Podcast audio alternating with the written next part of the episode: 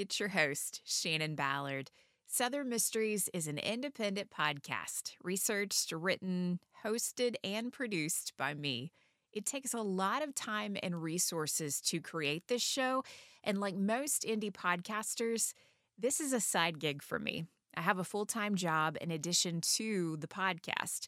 I make it work because I'm passionate about sharing these stories with you, and I've been able to keep the show going thanks to amazing patrons who support the show on Patreon. Thanks to my newest patrons who are making this episode possible Charles from Ann Arbor, Michigan, Christy Villa from Wichita Falls, Texas, Jana Atkins from Cumming, California, Courtney Sweet from Rochester, New Hampshire, and Parker Jackson, Angie, Dana Masburn, Mercedes DeCastro, Melissa Honeycutt Ellison, and Cecilia Wilkins, who are all listening and supporting Southern Mysteries from mysterious locations. When you join them in supporting the show on Patreon, you can access the patron exclusive podcast, Audacious Tales of American Crime, along with previously released patron exclusive podcast Plus, you can hear the archive of the first three seasons of Southern Mysteries, which you can't hear anywhere else. Different tiers of support get you access to different episodes. So you can check it out for yourself if you like the show and want to hear more stories like the one you'll hear today. It's easy to opt in and out, so try it out at patreon.com slash southern mysteries. Once you join in, you'll get immediate access to start catching up on the stories you've missed so far.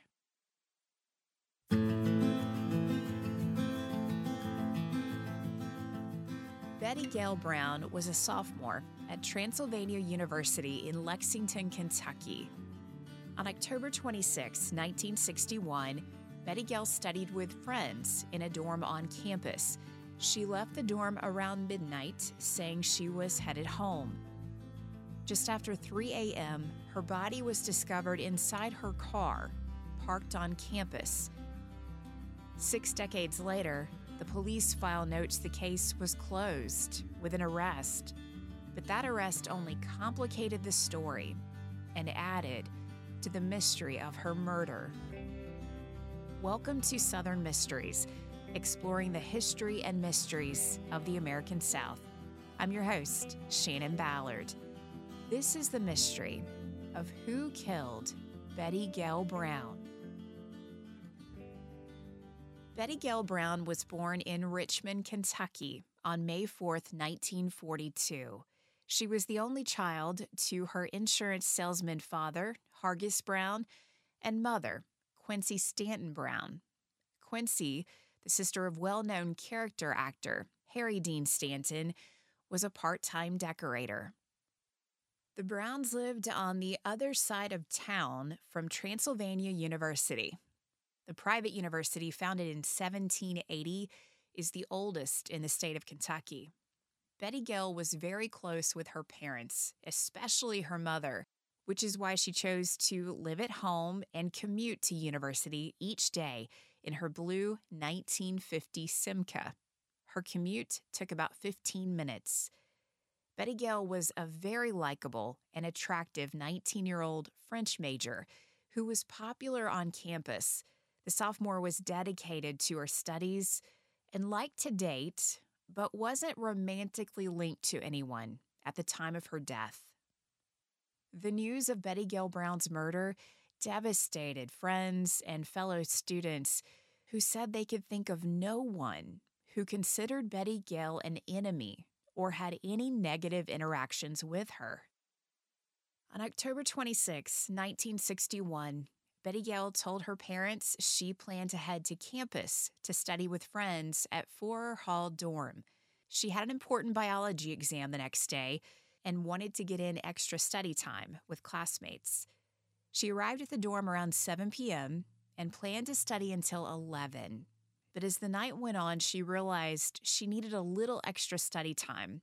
She spoke with the dorm house mother, who gave her permission to stay until the dorm closed at midnight.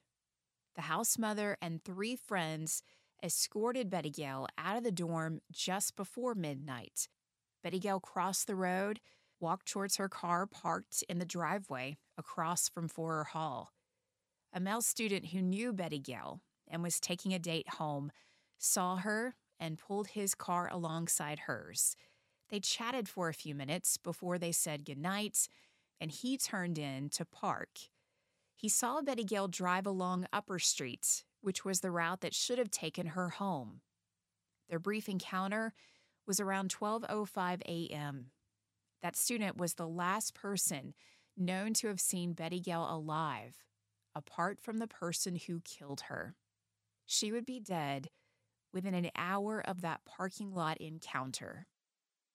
Betty Gail told her mother, Quincy, she would be home around 11 p.m. Her father, Hargis, turned in for the night around 10, and Quincy told him she would wait up for Betty Gail.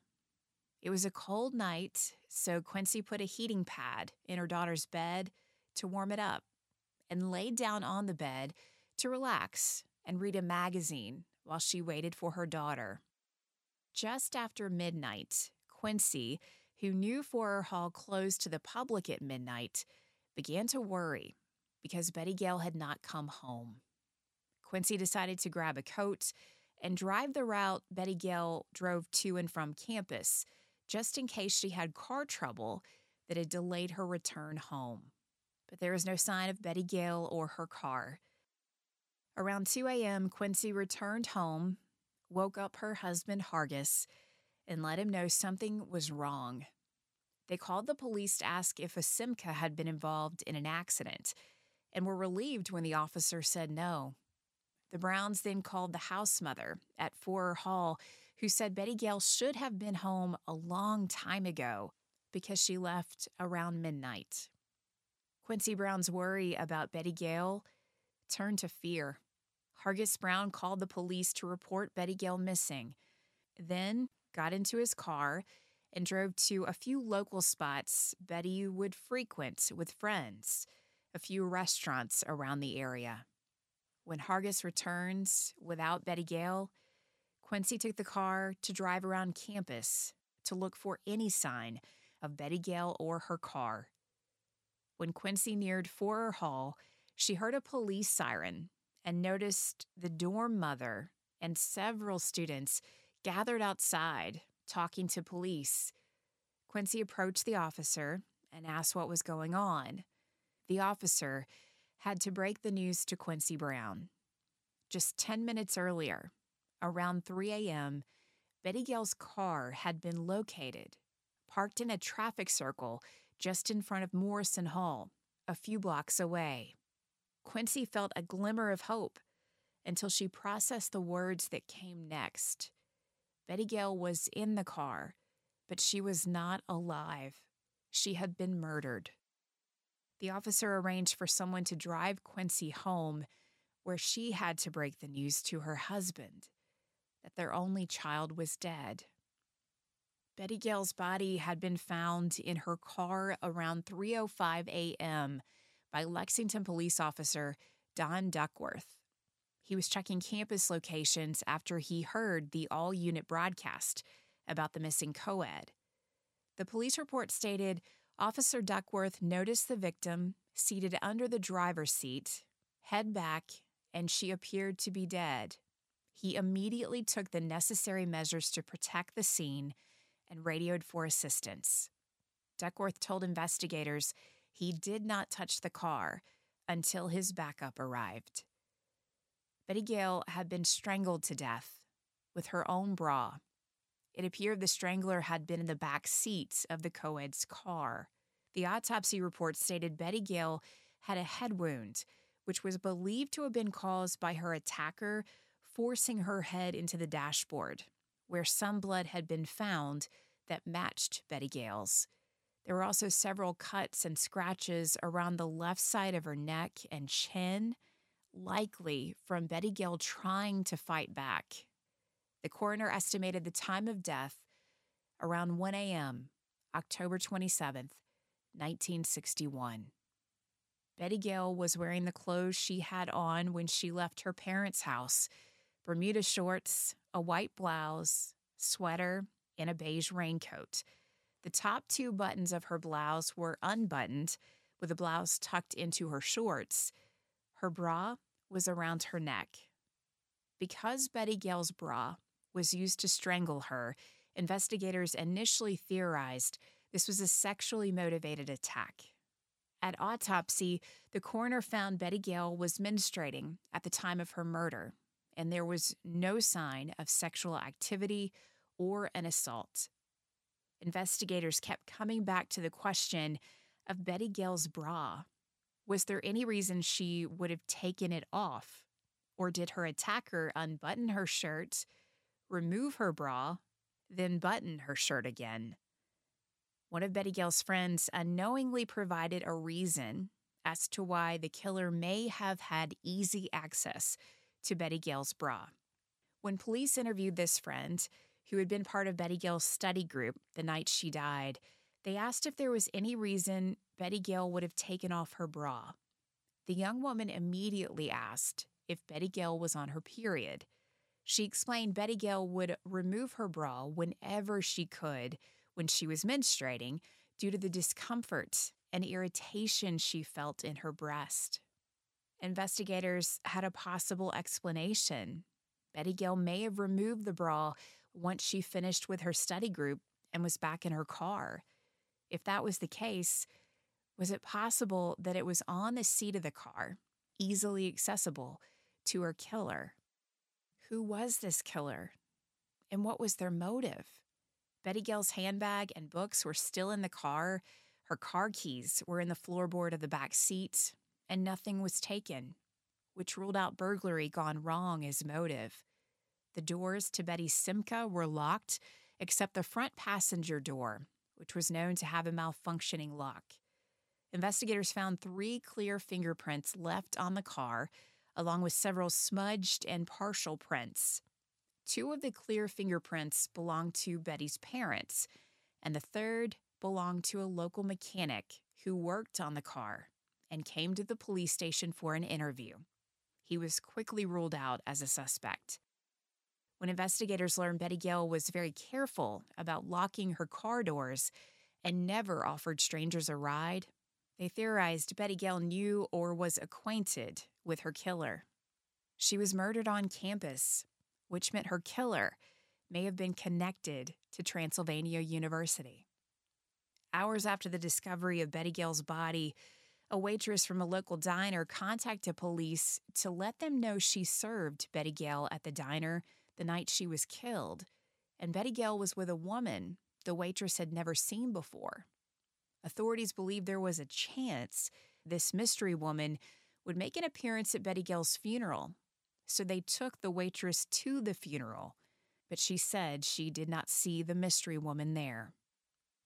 Their efforts to identify the woman were complicated by contradictory reports from fellow students Several who had been at the diner around the time the waitress claimed to have seen Betty Gail and this mystery woman said Betty Gail was not there. Police moved to their next line of questioning Betty Gail's romantic interest. Betty Gail kept a detailed diary about her life, her crushes, and the boys she dated, especially the boys she met since she started college. Her mother read the diary so she could make a list of the young men that Betty Gail had mentioned. She handed it over to investigators who interviewed all of these young men, and the young men fully cooperated with the investigation. They took polygraph tests, and all of them passed. None of their fingerprints matched the mysterious smudge or the partial prints on Betty's car. In an effort to try to match those prints to a suspect, police requested permission to interview and fingerprint all students who lived on campus at Transylvania University. Permission was granted, and they started with the 223 students in male dorms. More than 200 of them cooperated, but police ended the fingerprinting when university faculty complained of the disruption to student life and the confusion it was causing on campus. Not a single lead came from the on campus interviews and fingerprinting. Detective Chief Raleigh Lynch and his 19 member detective unit were at a loss as to what Betty Gail was doing and who she was with in the final hour of her life. Who had she encountered between the time her friend saw her driving down Upper Street towards home and the discovery of her body on campus just a few hours later? Local newspapers followed every step of the investigation and reported every detail about the murder. They even printed photos of Betty's body in the car where she was discovered. The publication of every detail of the murder led to frustration from the public who demanded an arrest and answers. It also frustrated police as they wanted some of the details to remain private, details only her killer would know. The community's fear about a killer being on the loose and demands for a swift arrest led to damaging accusations and rumors about possible suspects, including Betty Gail's mother, Quincy, who was accused of murdering her own daughter. Police received many calls from concerned members of the public who said they really believed Quincy Brown was a killer who should be investigated. There was no evidence that backed up that damaging claim that was hurtful to Quincy and Hargis Brown. They decided to end the speculation and they voluntarily took lie detector test, which they both passed. They released the results to the public and again asked anyone who knew anything about who killed their daughter to call the police. For more than a year, well into 1962, Lexington detectives tried to answer the question of who killed Betty Gail Brown. Their investigation led them to a former student in Chicago who had left Transylvania University the day after Betty Gail's murder. He had a rock solid alibi and was cleared of any suspicion. Investigators also pursued a lead to New York City, where they questioned a suspect who had been detained when police found him in a park in possession of a large file of newspaper clippings about the girl's death and investigation. When he was interviewed, he explained the clippings had been sent to him by a friend who was still on campus and following the investigation. Lexington police ruled out the former and current student and determined they were not suspects, which left investigators back where they started, with no leads and no suspect. The case turned cold until January 16th, 1965, the day 33 year old Alex Arnold Jr. was arrested in Klamath Falls, Oregon, for drunk and disorderly conduct. From behind bars, he asked to speak to a detective, saying he had a confession to make. When a detective agreed to talk to him, Arnold asked that they move to another cell because the one he currently occupied was being secretly monitored. When questioned, Alex Arnold claimed he murdered a woman in Kentucky. Her name was Betty Gail Brown. When police looked into Arnold's background, they found he was born and raised in Lexington. He had struggled with alcoholism and been jailed several times because of it. At the time of Betty Gail's murder, he was living in Lexington, just one block from Transylvania University. The drifter left Kentucky not long after Betty Gail's murder and eventually landed in Klamath Falls. Lexington police traveled to Oregon to interview Arnold, who signed a detailed confession, which he later admitted he did not read. According to the confession, Arnold explained it all felt like a dream. He claimed the night he killed Betty Gail, he had been drinking at his favorite bar for hours. He left to find a place to sleep it off. He went to a park where there were too many students hanging around, so he walked onto Transylvania's campus. As he walked in front of Old Morrison Hall, he saw a car, and inside, two women who were making out. He walked over to ask them for a match to light a cigarette. Arnold claimed the women immediately started cursing at him and told him to go away. He initially walked on, but explained he struggled with fits of rage when he was drunk. In that state, he turned back, walked up to Betty Gail's car, and opened the door. he started punching at both of the women inside. As he forced Betty Gail's head against the dashboard, the other woman ran away. Arnold said he jerked Betty Gail back against the seat by her hair and shoulder and realized she was unconscious. He panicked and moved to the back seat of the car, where he picked up a bra that was in the front seat. Arnold used the bra to strangle Betty Gail by putting his hands on each end of the bra and putting his knee against the back of the seat for leverage. He claimed it took a minute, maybe a minute and a half, and Betty Gail just quivered a little bit. Arnold claimed that he put the bra back on the front seat, where he found it, and then noticed Betty Gail's blouse was tucked in but unbuttoned all the way down. He said he thought it would be a good idea to button up the blouse because, quote, I thought if she was found that way, with her blouse unbuttoned, they would think I tried to rape her.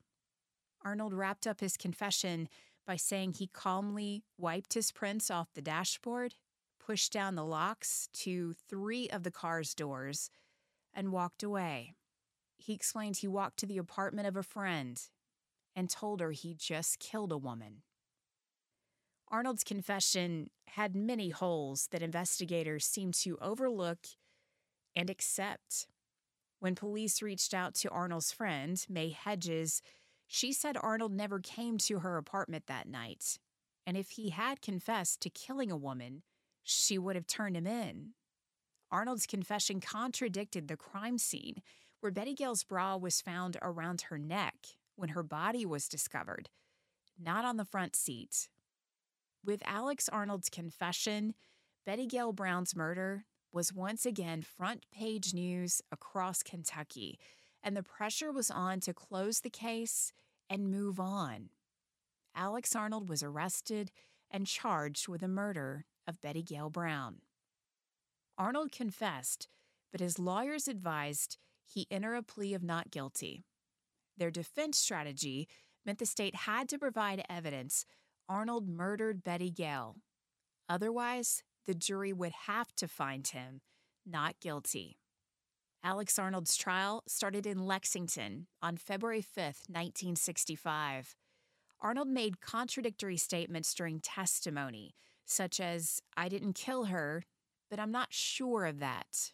He also claimed he was with his aunt at the time of the murder, which she corroborated.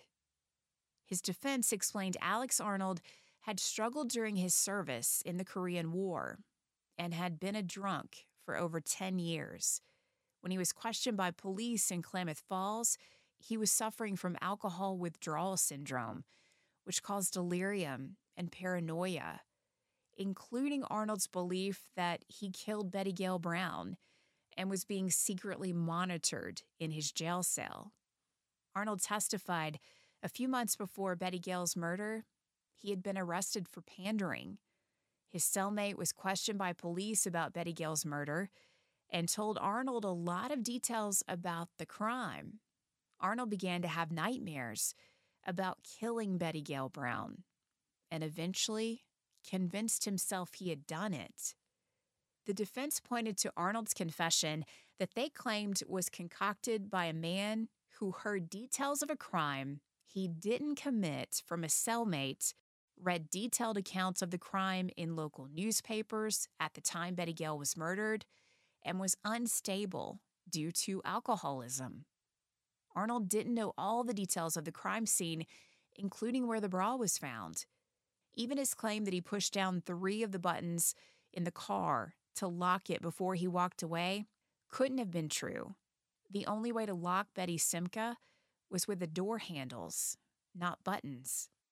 The prosecution was not able to present any evidence at trial that directly or indirectly connected Alex Arnold to the crime. But Alex Arnold's confession stirred up quite a controversy in Lexington. Arnold's claim that he had seen Betty Gail making out with another woman shocked Betty Gail's parents and the community at large being gay in the 1960s was considered something to hide and be ashamed of. There's no way to know if that was part of Betty Gail's story. Her detailed diaries from high school up until the time of her death never mentioned interest in another woman, which is what Betty Gail's parents pointed to when they denied Alex Arnold's claim. In fact, they reached out to Arnold's defense and testified in favor of Alex Arnold. They publicly stated they did not believe his story and they did not believe he killed their daughter. Arnold was acquitted due to a hung jury. The judge declared a mistrial, but the indictment against Alex Arnold remained open until it was dismissed in 1973. Decades later, new persons of interest emerged. In the 1970s, Adolf Lautenberg was convicted of killing four women in California. He strangled his victims, and that similarity piqued the interest of authorities in Lexington. In 2012, his prints were compared to the partial from Betty Gail's murder scene, and with no match, he was cleared. In 2010, a cold case task force looked into the possibility Betty Gail Brown could have been the first victim of serial killer Nolan Ray George. In the 1980s, George murdered women in Michigan, Ohio, and Kentucky. He had an affinity for strangling his victims with articles of clothing, usually pantyhose or underwear. The task force ruled out George as a suspect when it was confirmed he had sexually assaulted all of his victims, which made them believe he was not involved in the murder of Betty Gail Brown. Lexington police reports note this case was cleared by arrest due to the confession and trial of Alex Arnold. Quincy and Hargis Brown, who defended Alex Arnold and in turn felt they defended their daughter's reputation, asked police to continue to pursue the case, to answer the questions of who killed their daughter and why. Hargis Brown died in 1990 followed by Quincy in 2012. They passed away never knowing who killed their only child. A mystery that has lingered over Lexington for more than six decades. Robert G. Lawson was assigned as Alex Arnold's court appointed lawyer and served on his defense team at trial. He's been a law professor at the University of Kentucky for more than 50 years in 2017, in a Vice interview promoting his book, Who Killed Betty Gail Brown, Lawson was asked if he thought this case will ever be solved. He said he didn't think it would, referring to the murder as the case that's still hidden in the darkness and not likely to change in the years ahead. Southern Mysteries is created and hosted by me, Shannon Ballard. So often with cold cases, there's a hope that evidence from a crime decades ago could be tested and used to solve the crime, or at the very least provide new leads. But in the case of Betty Gail Brown, that will never happen. The case evidence has long since been lost or destroyed, with little to no explanation as to how or why that happened. If you want to dig deeper into the mystery of Betty Gail's murder, I recommend you read Robert G. Lawson's book, Who Killed Betty Gail Brown. I'll drop a link in the show notes for you, along with all the sources for this episode at southernmysteries.com. If you're enjoying the show, I'd encourage you to take a moment, rate and review Southern Mysteries where you're listening. Another way you can help support this independent podcast is by becoming a patron of Southern Mysteries on Patreon. That's where you can hear patron exclusive episodes of the show, the archive of the first three seasons, and our patron exclusive Audacious podcast tells of scandalous and shocking crimes in American history. You can check it out for yourself, see if this is for you, and start listening to a lot of content you haven't heard here on the main Southern Mysteries feed when you check us out on Patreon. It's at patreon.com slash Southern Mysteries to join today. However, you support the show, whether it is supporting me on Patreon or leaving a review so you encourage other people to listen to the show, or maybe dropping a link to this show on your social channels Whatever that looks like for you, just know it is greatly appreciated. As always, thanks for listening.